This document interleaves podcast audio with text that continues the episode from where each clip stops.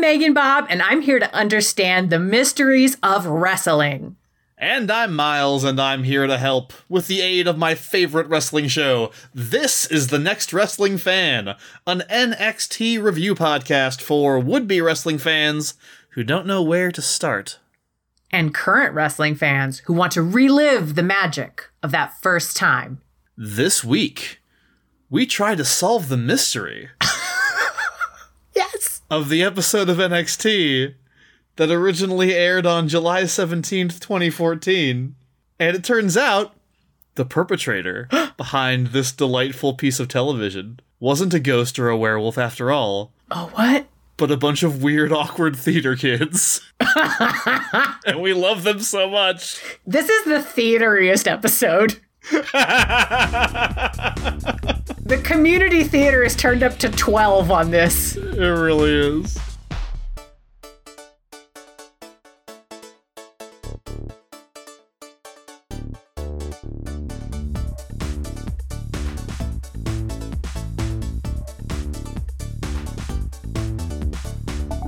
Welcome to episode 61 of The Next Wrestling Fan, a podcast of fights and feels. Last episode, Tyson Kidd won a match by taking advantage of Sami Zayn's overdeveloped sense of chivalry. Mm. This episode, Sami Zayn wins a match by taking advantage of Tyson Kidd not being as good of a wrestler as he is. there are a lot of mysteries to explore in this one beyond just that awesome main event. There's lots of great stuff here. We will do all of it in Bob's breakdown, after which we will investigate the sights, sounds, and feels of pro wrestling. We will also be handing out the Bo-Rince Olivier Award for unbelievable commitment to the bit. And uh, with no wrestling term of the week on this episode, as we await Bob's women's wrestling history fanfic, Oh boy. that will lead us straight into the Cheap Pop Quiz. But first, it's time to get the answers to last episode's Cheap Pop Quiz. Bob, currently rolling with one point Oh yeah. already on this fifth round of quizzing? Sixth? Who knows? Look, numbers are difficult. It's impossible to know. Whatever round of quizzing we're on now, Bob has one point. Let's see if they collected any more. Question number one What former United States president and what television host does Byron Saxton compare CJ Parker to Oh, Jesus fuck. in okay. the same sentence in the next episode? Is it A. Barack Obama and David Letterman? B. Jimmy Carter and Johnny Carson? C. Thomas Jefferson and Jimmy Kimmel? D. Abraham Lincoln and Ellen DeGeneres? Or E. Ronald Reagan and Oprah? Bob, God damn. do you remember which one you picked? I don't, but what a. Yeah, go for it. You went with D, Abraham Lincoln and Ellen DeGeneres. Uh, unfortunately, that is incorrect. The correct answer was E, Ronald Reagan and Oprah. The correct answer should have been none of them. That's what should have happened, but Byron Saxton is a man of whims and he follows them. Indeed, he really has very little impulse control. Question number two Finish this sentence from Alexa Bliss's pre match promo prior to her match with Sasha Banks on the next episode. Quote Sasha, the last time we were in the ring, you felt A. The sting from my bling. B. The clash of my flash. C. The razzle of my dazzle. D. The spunk of my sparkle. Or E. The grit of my glitter. I was proud of those. Just gonna say. They are, they're very amazing. Bob, you went with E. The grit of my glitter, which was also my favorite. Yes, correct. Unfortunately, it was incorrect. The correct answer was A. The sting from my bling. Oh, I think the clash of my flash is worse than that one, but it's like the only one. it's a lateral move, I feel like. It's not necessarily worse. It's just like, oh, this is also bad in a different way. Sure. And question number three. On the next episode, Jason Jordan is back to being a singles wrestler for one week as he takes on Adam Rose. Uh. According to his pre match promo, why does Jason Jordan want this match? A. He doesn't. He's actually noticeably indifferent because he wants to be a tag team wrestler. B. He wants to prove to the world that he's more than just a tag team wrestler, even though he's only been a tag team wrestler like three times, maybe. C. He disagrees with Adam Rose's lifestyle and thinks people should basically just work out all the time and eat nothing but protein shakes. D. Tye Dillinger bet him $10 that he couldn't beat Adam Rose. or E. Tye Dillinger has been mysteriously injured, and he was last seen partying with the Rosebuds, so Jordan is wrestling Adam Rose as part of his investigation into who attacked his partner. Bob, I'm guessing you thought you were going to be wrong about this one when you selected E. Oh, I- I definitely thought I was going to be wrong. I have never been so happy to be right. I don't know that I could have come up with that answer myself. The correct answer was E. We will get to it. Boy, we're going to spend a lot of time there. Uh, all right. So one point again, Bob. Up to two. Doing good. Yeah. You only need ten for this quiz because we're not doing a guest on the next bonus episode. So you're already a fifth of the way there, doing pretty well, Megan Bob. And uh, with that in mind, I think it's time to get into Bob's breakdown, or as I'm going to choose to put it on this episode, for very questionable reasons. Hey yo, Bob, preach. Yeah! oh, Our commentary team for this week is William Regal, Byron Saxton, and Tom Phillips. Match one is here, and it brings a height of seven feet that can't be taught. Tag team action. Big Cass is going to fight somebody. Enzo Amore is probably going to annoy someone. So Enzo is wearing drop crotch leopard print harem pants Yep. which is the most I've ever liked him, aside from when he was pretending an office chair with a Game Boy taped to it was a wheelchair. that was also very, very good. At one point, as they're coming down to the ring, Regal says something like, I love him so much and I also want to punch him in the face, which is just, Uh, it's so accurate. it's the Enzo experience in a nutshell. it really is. Okay, well, guess what, ladies and gentle them? These dum dums are gonna fight the Vaudevillains. Fuck yeah. And when things get underway, the crowd is legit excited when Aiden English does some technical wrestling. Like they're super into it. And he does it with this P.T. Barnum level of showmanship. So the crowd is hot for it. And then obs when Cass is tagged in, things get rough for Aiden English because he lacks the additional foot in height. And he makes it to Simon Gotch for the tag. And again, he is laid low by the inimitable tallness of Big Cass. And then the plaintive strains of La Marseillaise. The Legionnaires appear on the ramp, which is the distraction Gotch was looking for, as he quickly rolls Big Cass for the pin and grabs the tights. I have to confess that until that moment, I had completely forgotten that the vaudevillains are the baddies. I was like, what? Why is he grabbing the tights? They're the faces, surely. And then I was like, oh yeah, they are called the vaudevillains. It's, it's right there in the name. And yet my brain is like, no, no, they're definitely the faces. And then we go backstage. Guess who we get to hear from? Our precious baby Fang friends, the Ascension. Honestly, it matters not one single fuck what they have said. It's all these other tag teams are shit, blah, blah, blah. The important part is that Konnor says, Hey, yo, Vic, does a peck shimmy while leaning back in this slightly erotic way. It's like a full shoulder shivvy. Oh, yeah. and then says, Preach.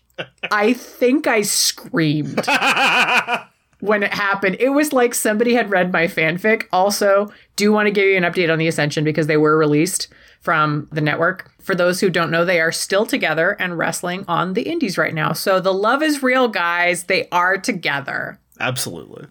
Okay, now we get an ad for a fatal four way with champ John Cena, double champion. Is he a double champion in this right now? I think this is so back in January, the two major world championships at the time, which were the World Heavyweight Championship and the WWE Championship, were unified. And they didn't Okay. yet have the new belt yet. So for now, the unified champion is just going around with two titles, but they'll get one belt soon. So he's going to square off against Randy Orton, Roman Reigns, and Kane. I'm just curious. Was this a match people cared about? Because I was like, oh, this could be fun, or it could be terrible. I don't know. I'm trying to remember. It was kind of a bummer because this is all happening in the context of Daniel Bryan's first retirement. Oh. So back when we thought he was actually gone for good at the height of his popularity, like immediately after he'd finally climbed the mountain and won the championship at WrestleMania 30, he had like one title defense at Extreme Rules against Kane, and then he had to relinquish the titles because he was he had to retire. Oh, bummer. So we thought at the time that he had to retire permanently. So it was all happening in kind of the shadow of that. The fact that Cena was champion again was kind of yeah, it was fine. Like it was like Cena's 15th title reign or something. So I don't know. I don't remember entirely, but it was taking place at a show called Battleground, which historically not many people have ever cared about. So I'm going to go with overall no. Okay, thank you. Back from commercial, Tom guides us into a retrospective on the beautiful, fierce females and their falling out. And y'all know what's up. They were frenemies, and now, apart from a weird mercenary relationship between Sasha and Summer, they're regular old enemies. Fair enough. Match two CJ Parker and Xavier Woods. CJ Parker comes out, and the crowd is silent. it could have been filmed in an empty studio. Xavier Woods comes out, and the crowd is a lot more into it, although still not nearly as interested as they should be. It's so hard to watch this match because the crowd is audibly tolerating it. Yeah. I mean, when Woods drop kicks Parker, the audience wakes up slightly. Woods does an awesome spinny head leg scissors thing because he is legit good at wrestles and no one lets him wrestle enough, and I am always frustrated about that. Parker comes back though just in time for a rest hold, and then a little later, Woods responds with a DDT and Parker kicks out. And I was a little bit surprised because are DDTs a protected move? Like they try to make them impactful? I can't remember.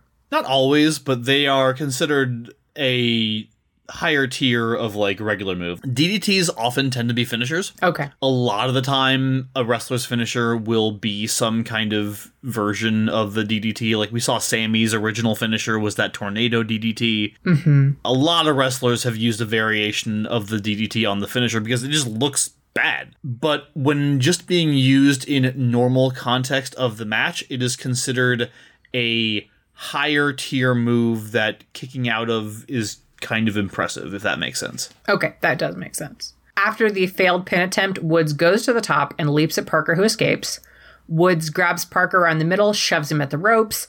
Parker clings tight as Woods tries to pull him back, probably for a suplex, maybe a butt to butt sandwich. Mm. Instead, Woods ends up rolling onto his back, and Parker sits down. So they are kind of butt to butt sandwiching a little bit, pinning Woods but also CJ Parker is nearly falling over in the process and it looks rough. Like he's holding the ropes as he's doing it, but he's also not holding the ropes enough and he's falling over. Yeah. But Parker got the pin and won the match. Ooh. Yeah, so this was I'm pretty sure going back and watching this a couple of times, I'm pretty sure the person at fault for this finish is actually the referee. Okay. Because what happens is Parker rolls up Woods and has the ropes, which is a heel move, right? You grab the ropes for Mm-hmm. leverage so that the other wrestler can't kick out. The referee doesn't see it. You've won, but you're still being a heel and the other guy doesn't look terrible, right? Yeah. But the referee doesn't start counting early enough. Like he's Mm. like checking to make sure Woods' shoulders are on the mat or something. Yes, I noticed. And so what happens is that Parker loses his balance because the ref is taking too long, has to let go of the ropes. So actually, when Parker pins Woods, he's not hanging on to the ropes, and he's got him in that butt to butt sandwich for like two full minutes or something. It's not that long, but it feels that long. It does. While the ref finally counts to three. So yeah, it is really weird. Does not make Xavier look good at all. yeah, no one looks great. it took what was supposed to be a heel finish into a clean finish. So, Yeah. yeah. I also want to call bullshit on this whole thing because what the fuck is NXT trying to do with Parker? The audience hates this character and they're not getting any heat to work with one way or the other. They're still getting go away heat and it's not mm-hmm. transforming like it did with Bo Dallas. This whole thing feels like a hostage situation. I just don't understand what they're hoping is going to happen. Are they hoping to pull a Bo Dallas? I don't know. I'm not entirely sure. It's weird too because Xavier is kind of like has been appearing on Raw and stuff, so he's only a part time NXT guy anyway. Yeah. So, like, I think this is meant to be the beginnings of something for Parker, but it's certainly not going great. And I do want to say that I don't watch any of the Japanese wrestling, Mm-hmm. but I know that CJ Parker is legit a big deal over there Yes, he is. as Juice Robinson and is very, very good and popular, and people love him. yes, he's a good wrestler. Yeah, and it's so it's like this is unfortunate on so many levels because this isn't a case of CJ Parker is bad and is not interesting to watch. This is a booking issue, not a anything else issue. Mm-hmm. Absolutely. I don't know. I think the evil hippie thing is really hamstringing him as well. Hard agree. Backstage, Sami Zayn calls out the real Tyson Kidd, who is a jerk and he's mean, etc. Sami Zayn is here to embarrass this man tonight. All right, match three. Alexa Bliss skips to the ring. We see a promo and hear her say the words, The sting from my bling. I felt like I was being punched in the face by 2014. I was like, oh, wow. I hadn't felt this year in such a long time. Yeah, it's been a while. Bliss says she was underestimated because she's so small and nice. But tonight, Sasha is fighting without her buddies ringside, so we'll see if she can pull off the win. The Sasha's Ratchet chant appears, and there is a counter chant of No, she's not, which I Yep. really appreciated. Good Yep. job. It only took months. I know. First appearance of that, I think, but that will actually be the consistent response when people try to get that chant going moving forward. Fuck yeah. Bliss tries to take control early, but the boss is having none of it. She picks up Bliss, shoves her so she's laying across the middle corner ropes, climbs up and drops her weight knees first down onto Bliss's middle, collapsing her Love that move. like a treacherous folding table. And fuck folding tables for the record. Oh my god. They will get you at the worst possible times. Oh yeah, no folding tables. Don't trust a folding table. I mean, I know WWE says don't trust a ladder, but fucking don't trust folding tables either. I mean, you shouldn't trust tables in WWE either because they are also notoriously treacherous. But I think Oh, tables in general are just plotting against us at all times.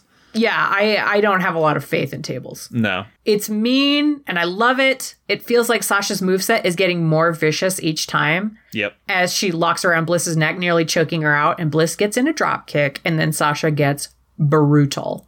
She does a backstabber on Bliss, driving her knees into Bliss's lower back before immediately locking in her submission finisher that wrenches Bliss's back even further and brings the neck into the equation.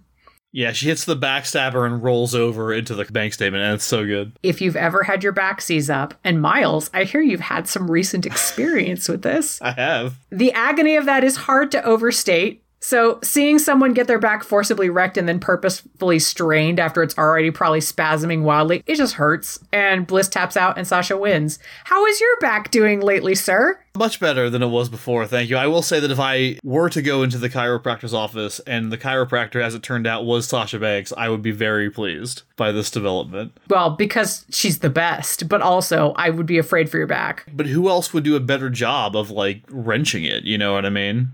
All right, Summer Rae, you better watch your fucking back. Like, literally, hmm. your back will be ruined. So, mm-hmm. definitely watch it. Backstage, Tyler Breeze is being asked by Devin Taylor, When are you challenging Adrian Neville? These things take time. He's still recovering from his hand modeling accident, but his agent is drawing up a contract, so expect it soon. If you're suffering Breeze withdrawals, here's his music video again.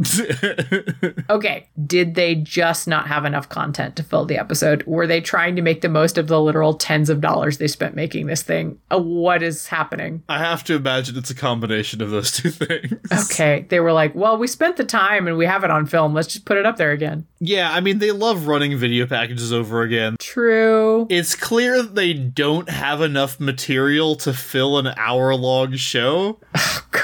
They like to space it out in their way. So, you know, we got a lot of the same promos, the same commercials, Yeah. and we get the same music video sometimes. It's okay. The music video is long, though. Like, that's long. and I don't want to see it again. It's not that it's bad, it's that it's long and boring. That's fair. which is not the worst thing, but That's I fair. just- all right. Backstage, Natalya is almost paparazzi style intersected, but she says she doesn't want to talk about it and walks off. And then next, Tyson Kidd is talking to Devin, who asks about his family. and Kidd goes, "Oh, You want to know about my family? I bet you don't ask Sami about his family. Why are you wasting my time? My wife can take care of herself. I'm gonna beat Sami Zayn, so there. Oh my god, choice heel work. He's like, fuck my family. I can't believe you'd ask about those losers. I can't believe you'd ask about the other wrestler who's on this show who's related to me. God. All right, something magical happens. Match number four. Tell us about it. Adam Rose is here. I do want to note Tamina is in the Rosebuds with an elf ears hat on. I think Nia Jax is actually out there too. Oh, okay. And we've also still got Captain Comic, who I probably is not Garrett Dylan, but I think it still is actually. yay! I may have rung the bell slightly prematurely on him, but he will definitely never be wrestling a match again. okay, but, but maybe a Rosebud. he might be a rosebud. So I'm also I'm just so pleased to see Adam Rose again. He's a fucking joy. And do you know who else is a joy? Who's that? Jason Jordan. Yeah, he is. Miles. Yes. Miles. we get a quick promo from Jason Jordan. It is A picture in picture. magical. Tye Dillinger was injured. How? I don't know. But last time he was seen, he was partying with the Rosebuds. Guess I'm gonna have to figure out what I can do to get to the bottom of this. ah! Jason Jordan, wrestling detective. this is the stupidest fucking thing. I could not be happier. If they don't make this an ongoing plot point, they are fools. This is genius. I legitimately don't remember if it is or not, What a waste if they don't. God. it has no bearing on the match whatsoever. No, not never mentioned. the commentary doesn't talk about it. Like they're just Jason Jordan does not question Adam Rose during the match. That No. never happens. he doesn't question any of the rosebuds or anything like that, or like go through and like go under their masks or costumes or anything to see if one of them is secretly Tye Dillinger. Like, but beyond that, it makes no sense. I love that he says, "My partner is injured, but I don't know how." All I know is that he was last seen. That's what you say when your partner goes missing. yeah. If he's injured, then surely somebody knows where he is being injured. and you could go ask him how he was injured. Maybe he's in a coma. Maybe he's in a temporary coma. Miles, why are you messing with the narrative genius no, of no, this? no. I'm look, I'm not trying to take away from this at all. It's because that makes it better. It does. God, it does. Like that makes it better. Like I don't know how much how much of this did Jason Jordan just make up? Was he like, "Oh, somebody was like, "Hey, Jordan, your partner's injured. He's going to be out for a couple of weeks." Hmm. Injured, but how? Nobody seems to know. I'd better do my own investigation. Oh my god. The also the idea that like you're qualified to do it. That he just like sort of self-qualified. He's like, "No, no, I can do this. I can solve a crime." You're like, "People work hard to learn that skill. I don't think it's a thing you can just do, but I appreciate the moxie." oh, it's so amazing. What's first for this slug it out Sherlock? He goes for Rose, who dodges and rolls. They lock up, and Rose pushes the fight ready Jessica Fletcher into the corner where the ref breaks it up. They get a little distance, and it looks as though Jordan might go for a move. So Rose daintily leaps into Jordan's arms. Mm-hmm. This melee Magnum PI is flummoxed and ends up rolled to the mat and headlocked. He struggles out, and our clobbering Kojak pursues Rose to the corner, where he is grabbed by the ankles of Rose and has his face repeatedly battered by Rose's buttocks like someone who doesn't understand how to do a sex, but has heard vague descriptions of it. Jordan takes it quite seriously, but the crowd starts chanting something at that point, the butt smacks, but I was I didn't catch it. The only thing I remember them chanting is party time all the time, but I don't know if that's it or not. Jordan does a gorgeous bridging suplex thing. A Northern Lights suplex? Was it a Northern Lights suplex? I don't know. It like kind of looked like one, but it didn't look all the way like one to me. Yeah. We can call it a Northern Lights suplex for now, but I think it was something else. Okay. Rose kicks the heck out. The match ready Miss Marple is treated to an atomic drop from Adam Rose, which, as far as I can tell, is when your crotch is dropped upon your opponent's knee. Basically. Our combative Columbo is further battered with a neckbreaker that spins him to the mat. Rose lines up the Exotic Express, blasting his crotch at Jason Jordan at full speed. This is followed up by the party foul, somersaulting Jason Jordan to the mat. Sadly, the pugilistic Poirot is pinned for three. Hmm. No word yet on whether this investigation is ongoing. Alliteration is the best. It's very good. It's the cheapest joke. If this doesn't become an ongoing storyline in NXT, I feel like we should make it one. We should figure out what mystery Jason Jordan is solving on every episode. Oh, that okay. All right, I'm into that. If Jason Jordan appears on an episode, what mystery is he here to solve? yeah, I like that. All right, deal. All right. If we remember. Yes. Come on, let's remember. This is how our segment creation goes. It's like we come up with an idea and then like 3 weeks later we forget about it, so it goes away. Yep, that's how it works. now, I do want to say, I read the Bleacher Report review of this show. I always do, usually out of curiosity. Yeah. And it said, quote, following a rough start to his main roster career, Adam Rose made a special appearance on this week's episode of NXT. Mm-hmm. And I was very curious about what exactly they meant by rough start. Do you happen to know? I was definitely watching main roster at the time. I remember Adam Rose debuting on the main roster, and I remember thinking, wow, that was fast. I don't remember specifics, but there can be a bit of an issue historically with taking NXT gimmicks, which are popular in front of the Full Sail crowd, which hmm. again has time to like grow and appreciate these characters because it's always the same audience. Not always, but it's usually the same audience or similar audiences. I was actually having this conversation about Bo with some friends the other day about how, like, would it even have worked at all to just take that character to the main roster and run with it? The reason that character works is because of the continuity, because you can see the entire storyline as it develops. Mm-hmm. Whereas it can be a bit of an issue with main roster because you're not wrestling in front of the same crowds every night. You're wrestling the TV product is the same. So like people watching at home can get appreciation for the scope of the storyline and the development of the character. But the crowd not necessarily will have that. And you certainly can't count on crowds at like live shows going to Raw having seen anything in NXT, especially at hmm. this point in NXT's existence. So Rose went up to the main roster with his whole thing with the Rosebuds.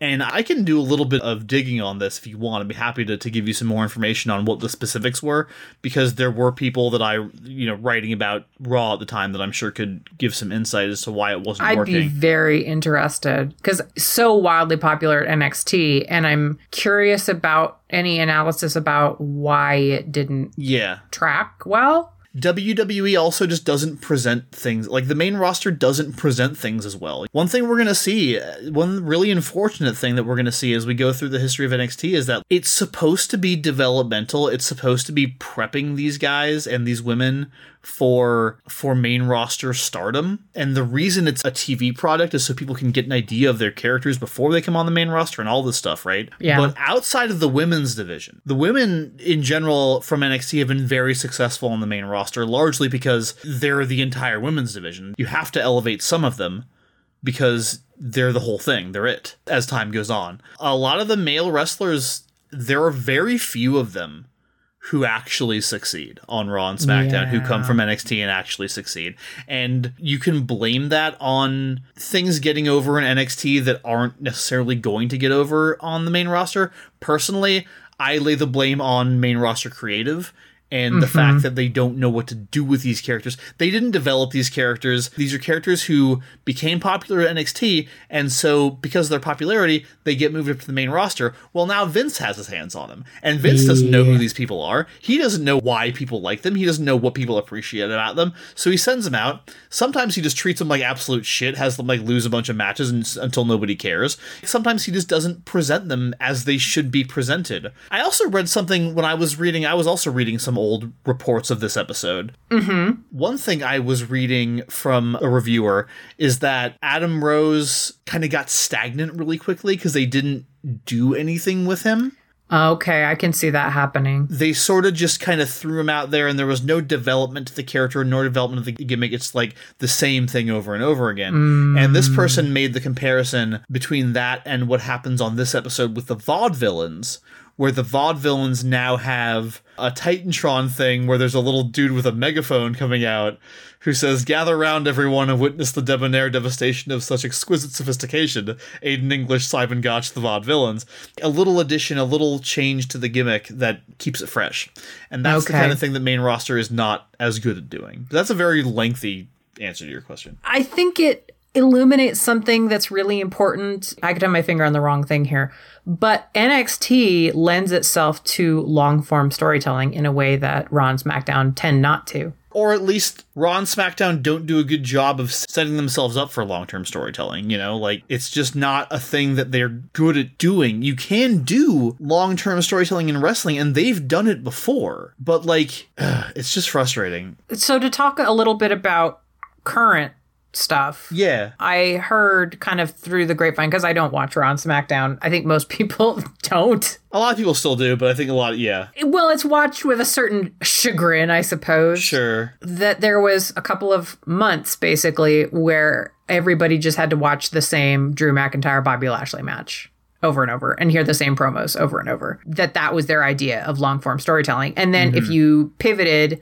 and looked over at what NXT was doing in the last couple of months, there were multiple long form stories being told, but most crucially, the index storyline with the ongoing. Now, part of that is because Johnny Gargano is a fucking genius Right. is the long form story of the love between Dexter Lumis and Indi Hartwell and like this amazing, interesting, interwoven story that is just bizarre and catches you and stays fresh the entire time because there's always some sort of complication.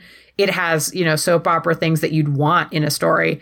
And then over on, you know, the main roster, quote unquote, the main roster, they're just kind of treading water a lot of the time. Yeah, I think what it comes down to really is that the people who do creative for the main roster are bad at their jobs. They're just not good at this. It's really, really maddening how they think that long term storytelling is like, okay, you two go out and wrestle a match. One of you wins. Hmm. All right, so next week you wrestle again and the other one wins. So now you have to wrestle a third time. Yes. And yes, then after they that, they- you know, and it's like that's not a story, guys. That's just that's nothing. You look at some of the trends. People track this stuff in WWE, and oh, these two wrestlers have wrestled nine times in a row or something. It's like they just. Ugh. The worst part is when they don't have any ideas, they just send people out there to like be booed because they're doing stupid crap that nobody cares about because they don't have any ideas. And like so terrible. as much as I talk crap about AEW, and as much as I think AEW could really get their shit together in a lot of different areas, Yes. you can't deny that they are better at telling stories than WWE. I mean, not in the women's division, but everywhere Not in the women's else. division, but everywhere else, in the areas they care about. Yes. I think it makes a big difference. It makes a huge difference to have somebody going, no, no, we're going somewhere. Yeah. Or even just to have different matches every week. Announce ahead of time. CM Punk's wrestling Daniel Garcia. It's like, what? All right. Those two never been in the ring together, you know? Yeah. Jeez. So, I will say, I might be wrong about this, but I do think that they are better about it with the women's division on Raw and SmackDown. in general. But I don't know. Isn't it Tyson Kidd in charge of booking for the women's division? I think he has a lot of stuff in there. Yeah, I think he does a lot of production. He clearly has his finger on the pulse and understands what a story should be. Yeah, and I think the women's division is interesting because, without belaboring a point we've talked about many times, I mean, the women on top of WWE women's division are the best wrestlers. Like, Yes. and they're the best people at this. So it's like, Yes. a lot of the times you can just let them go and they're going to do something interesting. I think that a lot of the times WWE succeed with the women's division at the highest levels. The storylines involving Sasha and Becky and Charlotte and Bianca and like those people And Bayley. and Bayley, yeah, are really successful because they put time and thought into it and they have really amazing performers. I don't think they do a very good job working with or developing the next tier down of the women's division. Agree. Agree. Your Carmellas, your Liv Morgans, your I guess Shayna Baszler, even though she shouldn't be there by any stretch, but like they're not very good at. They have these women's tag team championships and they barely use them. oh.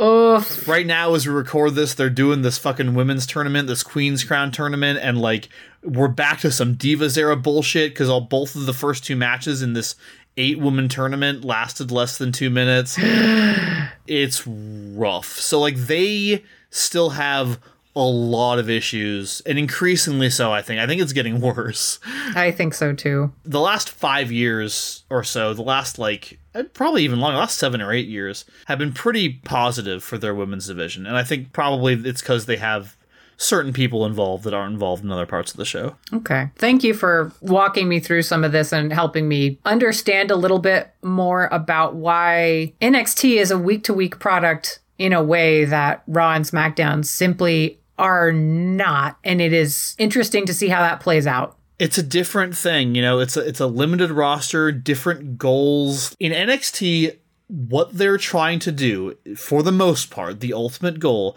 is to get these performers comfortable with their characters and comfortable performing in front of an audience.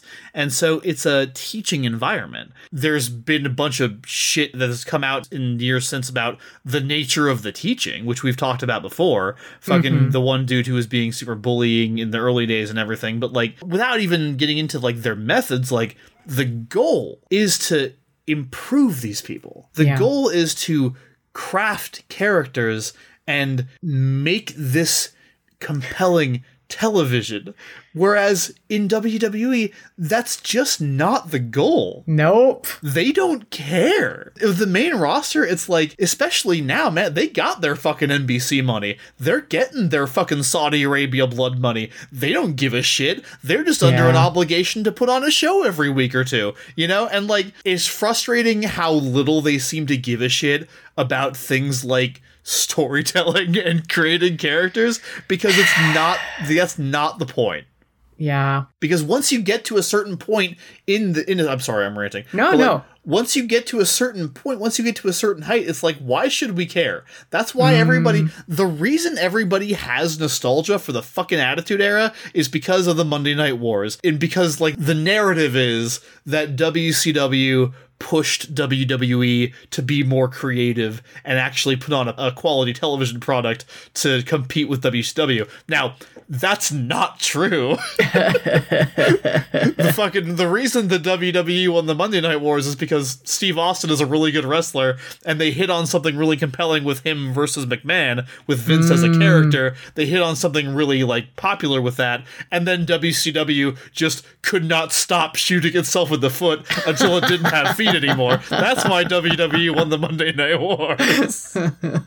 but but the narrative is is that like oh with competition comes, you know, sort of that, Well- that creativity, which is not necessarily wrong, but Yeah, I guess we'll see as AEW continues to kind of grow if that we will see. does happen or I don't know. It's kind of we're in a unknowable place and NXT is going through changes right now. Not, Hmm. you know, as you have pointed out in your Fanbyte article, not unprecedented changes by any stretch of the imagination. no. In fact, this is probably a much milder change than whenever they shifted from game show to regular NXT. But Yeah. nonetheless, changes. It is a time of flux in wrestling, and we will see It is. the increase of easy access to indie wrestling on IWTV mm-hmm. and all this other things means that it is a weird time for wrestling to be like struggling with itself, but it certainly seems to be. We're in a really strange place where like WWE is floundering creatively, but it doesn't matter. Yeah. And that's the thing about the whole thing with AEW is like really their bottom line's fine, y'all. They're not going out of business. I don't No. care how good AEW does. WWE is a publicly traded company now. They're just not going out of business. No. So the only place this goes is AEW possibly being a legitimate alternative, which I have mixed feelings about because AEW doesn't seem to care about women or black people, and also because they have a weirdly traditional approach to their business model where they're still doing pay per views and they're not streaming. So I don't know. It's weird. It- but It you're is right. We're, weird. It's all so weird. we're in a very strange transition point in pro wrestling right now and it's actually like one of the reasons why I love doing this show so much because I'm I'm having a really hard time being part of the community of wrestling fans at the moment in current stuff. Oh, it's not a place to hang out by any means. It's so great for me to be able to come back to this era of NXT. It's like wrapping yourself up in a warm blanket and being like, "Oh yeah, I actually do love this a lot." You know. Yeah. Backstage, Kalisto is doing an interview with Devon. He wants to focus on his future successes, not anything in the past. The vaudevillains roll up with their jangly Calliope theme music with a sign that says, Where's your tag team partner? Why does their music start playing? I love Sorry. it. I love that it's So all good. jangly and sort of like, you know, missing notes and stuff. And you're like, oh, this is fucking perfect. Kalisto's like, oh, I can find a new tag team partner. I'll face you, Chuckle Fucks. And then is like, Kalisto away, and kind of like rolls out of there. The vaudevillains hold their chins thoughtfully and engage in a staring contest with the middle distance. Yep. Beautiful. A la Cassius Ohno back in the day. Yes, absolutely. Our precious baby boy, Yeah. who I hope is doing well on the indies. I don't know what he's up to, but I'm sure he's out there doing a wrestle. I have no idea what he's doing right now, actually. I've not heard his name in a while. He's getting older. I don't know. He might not be okay. He might not be. Maybe he's training people. Main event Lady Whistledown's match report. Yes! I was so hoping this would be it. Yes. Mr. Kidd has been something of a devil may care sort about town lately. Certainly when the safety of his wife is at issue. He comes to the ring rather satisfied with himself. We'll see if he remains so. The orchestra struck up the jaunty tune of Mr. Zayn, who bounces to the ring as is his usual wont. As the bell signals the start of the match, Mr. Kidd makes it clear he's not especially interested in locking up, choosing instead to roll out of the ring more than once. Tyson Chicken, the crowd chants, clearly calling out the cowardice of Mr. Kidd in a most public fashion. Mm. On his third turn about the outside of the ring, Mr. Zayn chose to follow, which introduces some opportunities for Mr. Kidd to be the dastardly sort we always knew him to be. He leveled a vicious kick at Zayn's head and even suplexed him onto the ramp, which I've been assured is solid steel. Proof positive that Mr. Kidd may be many things, but he is not to be trifled with. After a break for advertisements, Mr. Zayn is treated to a thorough kicking, both while upright and while entrapped in the Tree of Woe. But once back on his feet, the assembled crowd is treated to one of Mr. Zayn's exceedingly good drop kicks. Mm. There are few in the ton that can do one so beautifully. Kidd once more retreats beyond the ropes to the floor below, whereupon Mr. Zayn leapt to seat himself upon the top rope and bounce into a backward flip landing on his opponent and laying him low. Back within the ring, Mr. Kidd does manage to regain some of his composure, tripping Zayn as he falls headfirst into the turnbuckle. Turnbuckle. Turnbuckle. He's further suplexed by Kidd. I've been told it's a suplex of German origin. It is, you're right. Good job, Lady Whistledown. Zayn it's newly imported from Germany. I was like, it, did they, Germany even exist back then? I don't know if it was still a collection of like city states or something. Not city states, but like principalities or something. Pretty sure it did. Okay. Well, we're not German historians. If you know about German history, let us know. Zayn does try his blue thunder bomb to little effect. Kidd then replies with his blockbuster and a pin, which Zayn likewise rebuffs. Clearly, large moves will not be the answer to this battle of fisticuffs. Mr. Kidd chooses that moment to deploy his sharpshooter maneuver, an agonizing move that forces Mr. Zayn to crawl to the ropes for the break. The situation looks quite grim for young Mr. Zayn as Kidd ascends the top rope and leaps at him. But then he meets Kidd, brings him face down to the mat, and applies the Koji clutch, inducing the tap out from a most distressed Mr. Kidd. This feud may perhaps be resolved, but this writer suspects that we have but seen the barest beginnings of Mr. Kidd's descent into villainy. But that Mr. Zayn, though, he's a snack. He would certainly make an eligible husband, a very desirable husband for any of the young ladies of the ton. Oh, 1000%. What a babe. All right, well, thank you so much for that breakdown, Bob. How did you find this episode? You know, I liked it, and then the more I thought about it, I fucking loved it. Like sometimes it just washes over me because okay, I'm a lazy person. I want to make that very clear. I will work hard, but when asked, do you want to work hard at something that's fun or do you want to lay here and just read a book? I'm always like, but I could just lay here and read a book. So I never look forward to writing the breakdown because I'm like, but that's hard. Writing's hard. I don't Right. want to write. Sure. But once I've written, I fucking love it and I'm excited about it. Um, is that Neil Gaiman quote? Like, I don't like writing, but I love having written. Yes. It's very true. Yeah, I'm sure as a writer you can identify. You're like writing fucking blows, The but truest thing anybody has ever said about writing. it's so true because you're like, fuck this. But then you, after you're over, you're like, I'm a genius and this was the best thing I've ever done. This is amazing, and I'm just gonna reread it now. Yeah. Yes, yes, exactly. I have those emotions every time, but looking back over this, I was just like, this episode is peak after peak after peak in terms of ridiculousness. Even the filler was fun filler. The best episodes from this era of NXT tend to be the ones where there's a like solid to great main event. Yes. Like, because it was like a 15 minute match, solid to great main event. I'm going to talk about it more in a minute. And then just a bunch of bullshit until then. Yes. Like, just a bunch of nonsense leading up to it.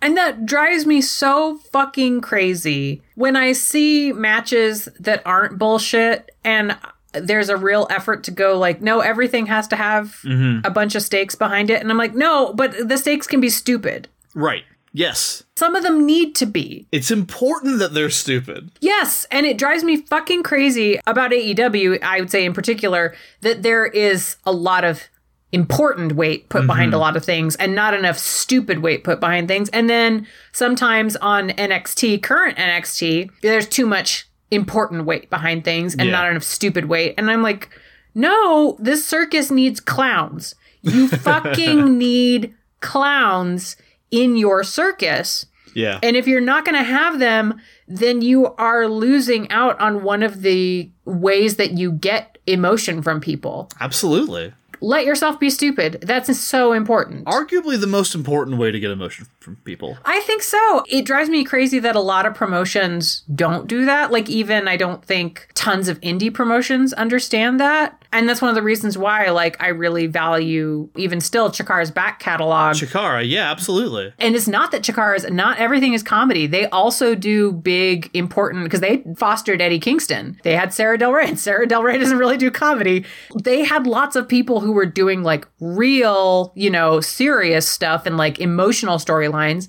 And they had a bunch of dumb bullshit that didn't mean anything, but they were still like, no, no, it's important that you care about the plight of this man in a bunny costume. Like, that's crucial. And for all that he is apparently a monstrous human being in a lot Yes. of ways, Yes. nobody, nobody in the world understands that better than Mike Quackenbush. Yeah, Nobody gets it the way he does. And it's why so many people were really, really sad Yeah, legitimately. when all that came out and speaking out because he's the guy who gets it. And you're like, fuck, why can't you be one of the good ones, you Yeah. motherfucking piece of shit? Because you're like, we need your brain because apparently other people can't fucking do it. But honestly, like, I don't think there's any coincidence in the fact that, like, most of the best wrestlers working right now spent some time in Chikara. I completely agree. I think it is 100% because that's where Johnny Gargano cut his teeth. Johnny Gargano, Cesaro, fucking Yeah. Brodie Lee before he died, like Eddie Kingston. Yes, so many, so many. And you learn something by doing comedy that you cannot fucking learn from doing all serious work. And I think this is true. Comedy is like jazz. And I think there's a thing in music where they talk about how any jazz player can play classical music or any other kind of genre very easily. Mm-hmm. But you cannot take somebody who is trained to do a certain kind of music and just throw them into jazz. Like Yeah. it's a different skill set and they will rarely succeed at it out of the gate. And I think that's often true that you can get a comedian, not all comedians, but you can get a comedian and throw them into a serious role and they intimately understand how you manipulate emotion. Because there's nothing harder than trying to make people laugh for the most part. It's not terribly hard to make people cry, relatively speaking Right. but you just understand a different skill set and you have a real grasp of it that's very different. And I think it's such a damn shame because I'm like, look, Don't fucking send Drew McIntyre out there to only be a dreamy hunk with a sword. That's important.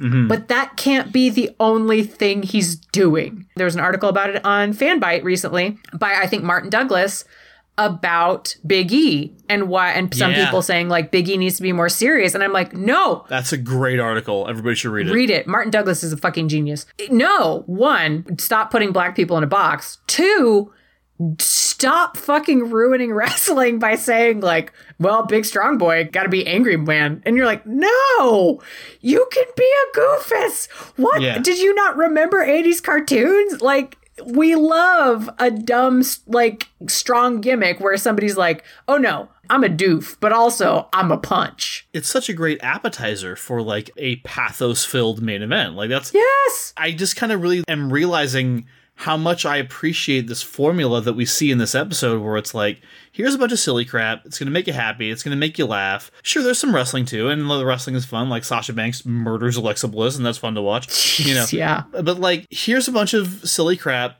because it's wrestling. We're not going to insult your intelligence and pretend that wrestling isn't silly crap. Yes. And then here's like this main event, and like you know the main event was good, but like, there's better wrestling matches, obviously. But like Oh, yeah. here's this main event with actual psychology, with actual storytelling that has stakes, that has characters involved. You can get invested in it emotionally. That's what wrestling is at its best to me. A really great blend of like, this is dumb and we're having fun, but also now that we're into it, all right, give me your sob story. You, you, you know, like I will cry Yes. at wrestling, you know, and but I can't get there if it's serious the whole time. No. You know, like if you're trying to take yourself so seriously for the entire show, I just can't with it. And people forget that too often. Anyway, we're already very deep in our feels, obviously, about this Yes. episode. So let's get into the sight, sounds, and feels of pro wrestling.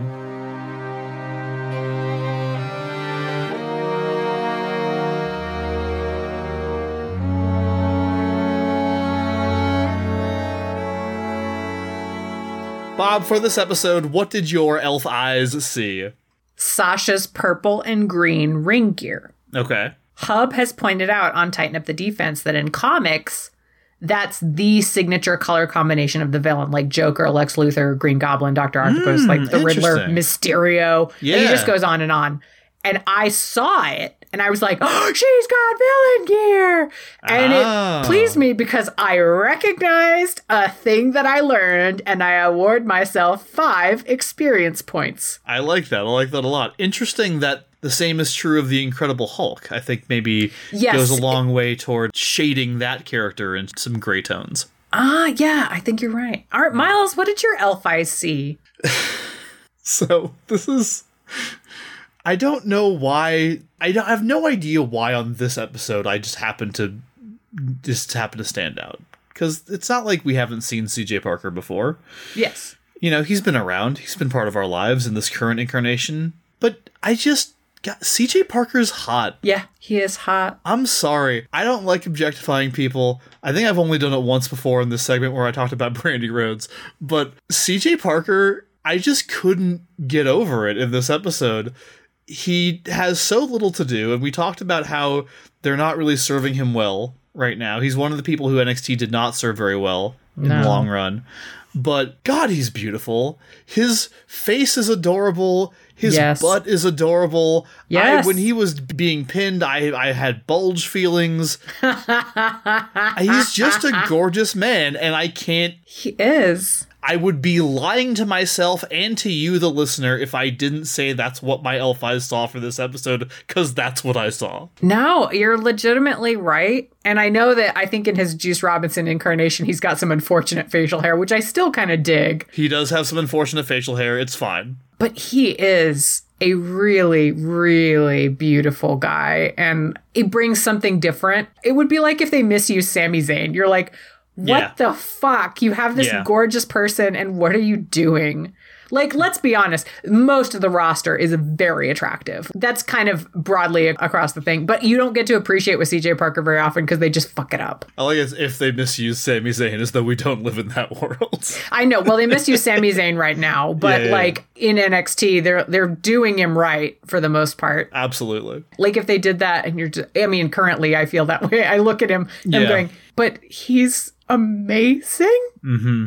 you have a god and like he still looks super hot even though he's sort of dad bodding it right now, which I think is part of his character. and I'm like, fuck yes. Please give me that little like muffin top. I want it. I want it now. All right, Bob. What did your Vulcaneers hear? We might have heard the same thing, but I promise you we did not. Okay. Adam Rose introduced me to an asparagus flavored lollipop, says Byron Saxton. Silence. There is silence in the commentary booth. And then Tom Phillips says, William, can it just be you and me for the rest of the night? and I was like, Uh, that's both romantic and totally understandable because Byron Saxton is the master of the out of nowhere non sequitur, which I value about Byron Saxton. I really appreciate it. it really is his greatest strength as the commentator. It's important. You need it. All right, Miles, what did your Vulcaneers hear? So, I was gonna talk about William Regal and how I felt like this was a really rough showing for someone that we really normally enjoy. Oh, yeah. He referred to Xavier Woods as his funk soul brother at one point. Yes, which is not the first time he's done that. Let's be very honest. Not a great showing from Mr. Regal in this particular episode, in my opinion. However, I'm not going to go overly negative with this because what my Vulcan ears actually heard was the fact that. So I woke up this morning at 6 a.m. with my son, mm-hmm. who's almost two. Aw. By the time you hear this, I'm, I think he will be too. Sharon was still asleep because she's in the last like month of pregnancy and sleeping is the only thing that makes her feel good. Rowan and I were up together and I had to watch the episode like prior to our, our Sunday morning recording here that we're doing. And so I was like, all right, Rowan, we're going to go in the living room. Mommy's going to sleep and we're going to watch NXT. And he was, he's like, he came with me. He doesn't love wrestling yet. He can occasionally get into it. He loves my next wrestling fan cup that one of our fans, Cam, sent me. Thank you, Cam. He knows your name because of the cup. He knows uh, Sasha Banks and Sami Zayn because they're on our logo. um, But anyway, so we're watching the episode, and he kind of drifts in and out. He doesn't care. He's playing with his cars, and he's re- looking at his books, and you know he's doing his thing. But when Tyler Breeze showed up, he was very interested. he did a little dance while the music video was playing. Oh my god. And when I asked him who that was, he said, Hey, that's daddy. So, What? look, I will take the credit for apparently looking like Tyler Breeze, which is definitely a thing. Like, that's a comparison that many people have made. I don't mind telling you. Uh, Ooh. me, and, me and Tyler, Oh my very, god. very similar looks. Yeah, I'm like, oh man, indistinguishable. Absolutely. You'd have a hard time picking us out of a lineup. Like, if there was a line of Tyler Breezes and then me, you couldn't tell which one was me. anyway, so that's what my Vulcaneers heard, was my son comparing me to Tyler Breeze while he danced to his music. That's fucking amazing. Beautiful. Megan Bob, what did your human heart feel? Are you fucking kidding me? Jason Jordan Wrestling Detective. Jason Jordan Wrestling Detective every day of the week for the rest of my life. I want this show. This should be an anime. It clearly needs to be an anime. Like how this is designed to be as like week to week, just wrestling to solve a mystery, pinning the criminal and going, all right, crimes down for three. and then does like an anime hero pose, like, you know, one arm raised in the air for victory, like hand on the hip, and then walks to the store and gets like some kind of drink to reward himself because food is very important in anime. So probably drinks like a bubble tea and then goes home and oh my god, I want this show. I could talk about this all day. I could write fanfic about it all day, not sexy fanfic, just dumb fanfic. it's fucking amazing. Jason Jordan, if you came up with this, you are the creative mind that the main roster needs so desperately. You're the hero that these dark times call for. Miles, what did your human heart feel? I had a lot of feelings about the main event. I just thought it was really good. Quality wrestling match between Sami Zayn and Tyson Kidd, both of whom just really know what the fuck they're doing in the ring. And I loved the storyline. I loved the counters because the story of the match was Tyson Kidd is like prepared for this match and wants this match and is countering everything Sami tries to do. And I just thought it was really good. It's one of these things where it's like sometimes on NXT you have the matches that everybody remembers from the early days of NXT. Your Yes. two out of three fall Sami Cesaro matches, you know, your Paige winning the women's title for the first time, like stuff like that. Every so often you get these like weird little gems, like main eventing a random episode of NXT, and I feel like this is one of those. I felt similarly, I think about Sami Zayn and Justin Gabriel Yeah. a couple episodes ago. But this one, like, I love that Tyson's countering everything that Sami does, and then gets to the point where he comes off with the elbow, and then Sami gets the knees up, gets the knees into Tyson's elbow, so he counters that. And Sami kicking out of the blockbuster was a big deal. And then my favorite part about it Yes. is that they had that great sequence with the jackknife pin counter that Tyson then gets Sami into the sharpshooter. Yes. Sami's in the sharpshooter. He's fighting. He's fighting. He's clawing for the ropes. He's clawing for the ropes. Tyson pulls him back to the center of the ring, which is usually the sign that the guy's going to tap out because when you get pulled back to the center of the ring, but Sami doesn't tap. He claws and fights and fights and gets back to the bottom rope. And the match goes on for like another minute until Tyson comes off the top and Sami counters him one last time and gets him into the Koji clutch. And Tyson taps instantly. Tyson taps Yes. right away. and it's just Yes. the greatest way to end the match. I loved it so much. I did not expect to get this many feelings from a random Sami Tyson match from the middle of July in 2014, but I loved it. I just thought it was really good. Well, those were the sight, sounds, and feels of pro wrestling. Before we get into the cheap pop quiz, it's time to award one or more lucky wrestlers with the Bo Rents Olivier Award for unbelievable commitment to the bit. So, Megan Bob, who's getting your Lawrence Bolivier Award this week? Konnor's pecs. Sorry, probably blow, blow my mic on that one. that pec and shoulder shimmy saved lives. I swear to fucking God. That two seconds was the stupidest thing I've ever seen. Konnor looked dumb while doing it. I mean, not unsexy, but dumb sexy while doing it. It wasn't important that he do it. It it added nothing other than just this weird choice that added to his character, but it wasn't based in anything that was character related that I could tell. It was like No, no, not at all. it fell out of nowhere, but it was a goddamn treasure. That was amazing, and what a bold character choice to make that made no sense. I was so proud, and I was like, that man, Konnor is legit good at his job and didn't get enough credit. Agreed. Who are you handing your Borrance Olivier Award to, Miles? My Bo Rents Olivier Award on this episode goes to the Vaudevillains. Oh, yeah. I mean, you talk about commitment to the bit. they have two things they do on this episode. The first one is their new entrance, which involves the fucking Carnival Barker coming out with a megaphone to introduce Love them it. as the spotlight goes on them individually. They come down to the ring with their music. Aiden English's his finger is moving along to the music because he's still fucking Aiden English, god damn it. And he's doing his Yes. thing while Simon Gotch does weird like strongman poses all around the ring. You can hear them say about how manly they are when they do their pose. It's like manly is what Simon Gotch says. And then in their backstage with Kalisto, commitment to the bit, they don't talk during their promo. They pull out a fucking sign. Yes. says, "Where's your tag team partner?" They had prepared this sign earlier to troll him. so yeah, well done, well done on this episode, Vaudevillains. As I suspect, I will have something similar to say about you literally every time you appear because they're the best. so good. So good. All right, well, with that out of the way. Again, no wrestling term of the week on this episode. Bob will be back with that, and we didn't uh, ring the bell for anybody on this episode, so we're just jumping Yay! straight into the cheap pop quiz. Oh boy. All right. All right, Bob, you got two points. Let's see how you do on this one.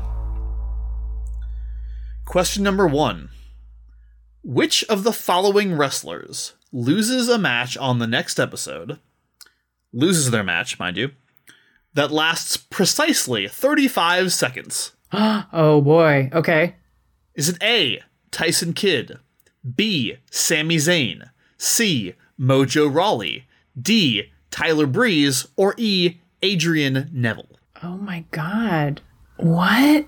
One of those five wrestlers loses a match in 35 seconds. Okay, just run down the names again real quick. Tyson Kidd, Sami Zayn, Mojo Rawley, Tyler Breeze, Adrian Neville. None of that makes sense. Okay, I mean, I guess Mojo Rawley. Okay, Mojo Because he's not doing anything, and he. That's the only thing I can think of. I hope it's Mojo Rawley and not any of the others because they need to look strong for the shit they're doing. Okay, Mojo Rawley is your answer. What? Okay. Question number two. With the tag team division finally starting to grow, which of the following That barren landscape that they finally fucking poured shoots. some goddamn a couple water of on. sprouts showing up? Yeah. Which of the following tag teams kicks off a championship feud with the Ascension on the next episode? Is it A, the Vaudevillains? B, Enzo and Cass? C, Kalisto and his mystery partner? D, Jason Jordan and Tye Dillinger? Or E, just kidding, it's nobody, the Ascension beat up some more jobbers? Ooh. I'm hoping it's not E. Okay. Because, I mean, part of me hopes it is E, but part of me also hopes it's not E. Okay. I am going to say I would like to see Enzo and Cass cut promos on the Ascension and the Ascension cut promos back because that is a weird mix of things Uh-huh. that would make no sense together. It would just clash horribly. And I am very interested in that. So I would like to see that, please. All right, so is that your answer? B, Enzo and Cass? Yes. Okay. And question number three. The next episode features an NXT Women's Championship match between Charlotte and Summer Rae. How does that match conclude? Is it A, Charlotte retains the title cleanly? Nothing to see here. B, Charlotte retains the title with the help of Sasha Banks, who then attacks Charlotte after the match. C, Summer wins the title with the help of Sasha Banks, who then attacks Summer after the match. D. Summer wins the title with the help of Sasha Banks, who leaves with Summer after the match. Or E. The match ends in a no contest when Sasha Banks interferes by beating up both of them. Ooh. My brain says Charlotte's keeping it, Okay. but I don't know how Charlotte's keeping it. But if they are sticking with this BFF thing and they're messing around with like people's allegiances, I would really like to see them throw Sasha into the mix because I think they could then do like a really good triple threat match, which I don't know if they're ready to do a women's triple threat match yet in these days, but they're setting all the pieces in place. The board makes sense. I'm going to say E. That Okay. makes the most sense narratively. All right. E. The match ends in a no contest when Sasha interferes by beating up both of them. All right, we'll come back on the next episode to see how Bob did on this iteration of the Cheap Pop Quiz. Well, that's about all we got for this episode of The Next Wrestling Fan. Bob, thank you as always for joining me. Thank you for taking me on this journey of solving crimes through wrestling. Why isn't this what all of NCIS is? Like, I would watch it. More importantly, why isn't what this what all of wrestling is? I would watch that. Oh, God, it's so fucking good. I'm addressing this directly to the camera. Okay. if you can go watch this episode, one, don't watch it legally, the WWE or shit. go watch it illegally and uh, just go find this Jason Jordan promo where he says, I'm going to get to the bottom of this. It's too fucking great. You can't boycott the WWE like that anymore, I'm afraid, because now it's all Peacock. They already got their money. I'm not saying don't boycott WWE because it's a trash company, and I wouldn't blame anyone who does. But uh, you know, maybe when the network was a thing, canceling the network was a thing, like a, a thing that would trend on Twitter and all that stuff, and like people would actually try and do that. But now it's like, y'all, they've already made out like bandits. Now, if you want to personally slight Vince, you have to drive to his probably palatial estate and dump cat pee into the intake of his car AC. That's the only way. Which, by the way, yeah. is a thing you should absolutely do. Oh, yeah, 100%. I mean, no one can convict you for it. It's Vince. Like, that's your right as an American. Yeah. Hey, thank you also to Lucas Brown, who edited this episode and the last one. during a time of turmoil for Bob and myself Yes. uh, as I navigate the thorny waters of being a father of two. Really appreciate Lucas. Go listen to the math of you. We've been on it, and you should listen to the other episodes too. Ultimately, the best way to do it is just like look for anything that sounds interesting and click on it, and then it is interesting. It's amazing. Yeah, The Math of You is an excellent show. You should definitely be listening to it. If you've heard the episodes of ours where Lucas has been on, you know how delightful he is to listen to. So Mhm. Go and check him out, help him out, support him. He's got a Patreon and a Kofi. Lokified. Lokified. Lucas is great, and uh, follow him on Twitter and just do all the stuff that you can do to help him because he deserves it. We are officially back to editing our own shit uh, Yep. as of this next episode, but we do also want to take a moment here to thank, as well, our patrons. Yeah. Thank you all so much. Everybody who uh, signed up over at patreon.com slash NXT wrestling fan. Like, y'all helped us pay Lucas to edit the episodes, Yes. among other things. So, uh, really just like appreciate all of you so much. And speaking of the Patreon, we are creeping in towards our 225 and 250 goal. And just so you know, at 250, Miles and I will, in a Royal Command performance, put out bonus episodes twice a year on the equinox, perhaps? Who knows? Perhaps on Arbor Day and um, some other interesting holiday. I guess it'll be kind of up to when we reach the 250 goal, but we Yeah. are creeping ever closer towards it. And at that point, who knows what you might make Miles and I watch, read, listen to? I don't I I dare not dream. Who can say? So far, our patrons' taste in what they are making us watch, read, or whatever is pretty stellar. It's kind of incredible. And also weirdly bird themed in some ways. Our Miles, yes. Galaxy Brain, are our patrons, some of them we don't know in person, could they Right. be birds? I think there's a non zero chance. I got some big like ratite energy from some of our fans. So I'll bet I'll bet one of our fans is a cassowary. I I barely know what that is. They're very dangerous. They're extremely dangerous. They could kill you. Uh, not you personally, just any human being they could absolutely murder. You're talking about how it's bird themed, Bob. Yes. What is the most recent of the bird themed episodes that we have released onto our Patreon? Like a bird rising from our hands.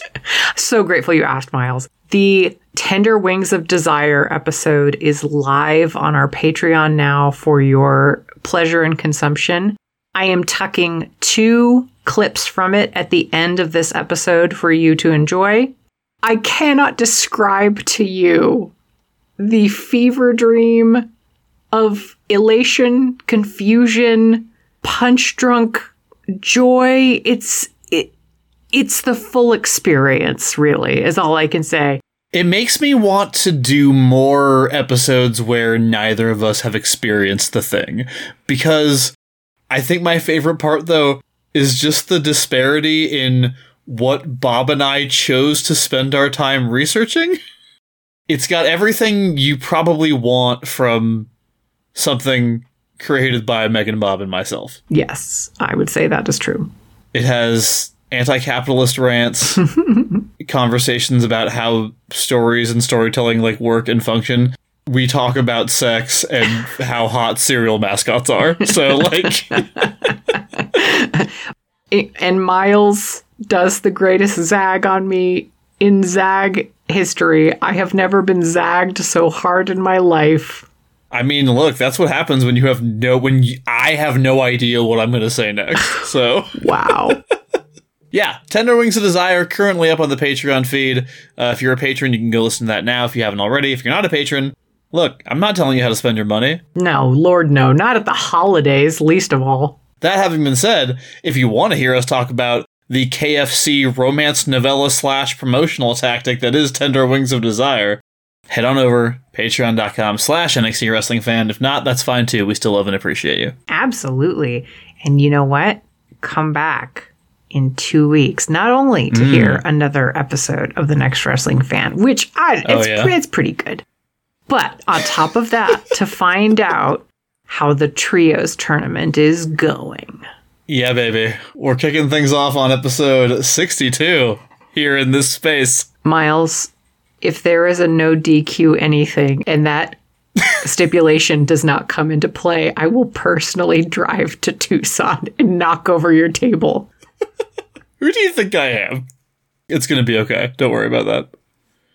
That and more is all coming to you in two weeks. Thank you so much for supporting us, and we will see you at that time with a new episode of The Next Wrestling Fan. Adios.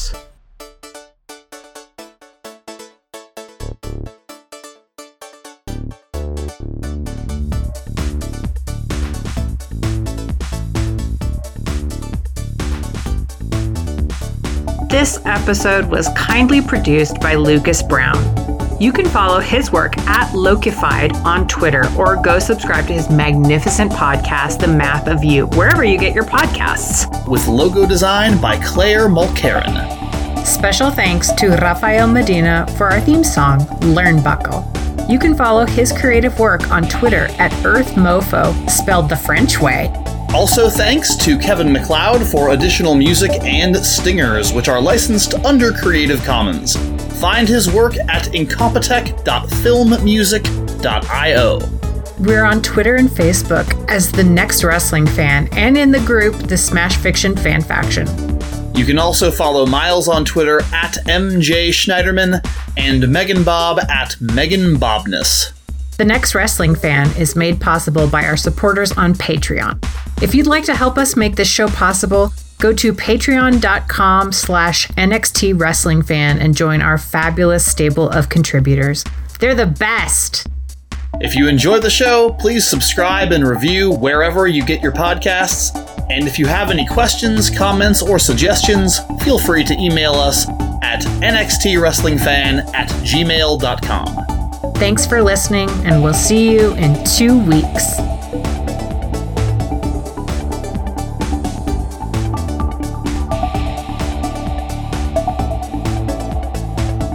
I'm Megan Bob, and I'm here to discover. Wait, that's not what I say, is it?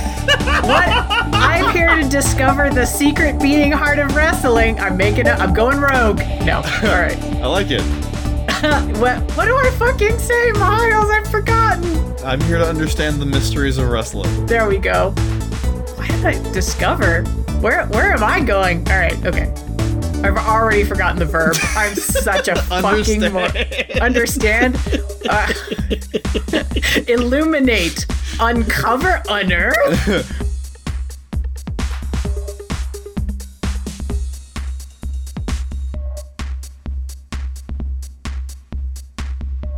With a new episode of The Next Wrestling Fan. Bon nuit. I don't know if that's anything. That could be French. Who knows? Is that a word? Don't don't know. Not sure. Okay. All right. I'm just saying. We could, we could look it up. I'll, I'll give it another one. No, I'm, I don't care. How How would you even spell that? B A N U I? Bon Nuit? I don't know. uh? You know what? I'm just. gonna- Adios. I think you should leave all of that in, but you're editing it, so I don't care.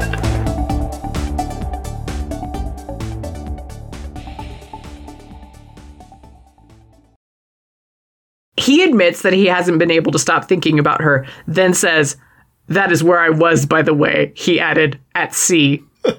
you know, because he's a captain. He does sea stuff, sailing, that kind of thing. well, she's been wondering. To be fair, she has been like kind of wondering where he has been the whole time. She like brings it up when he shows up that he hasn't been in in a while. The book has an intermittent interest in Harlan's life as a sailor, and it is very intermittent. Yeah, it's like he sails sometimes. The end. Oh, did you forget? He's a sailor. And then He's a sailor. That's what the book does. Madeline agrees to go for a walk, so they walk around, and the narrator assures us that it's lovely.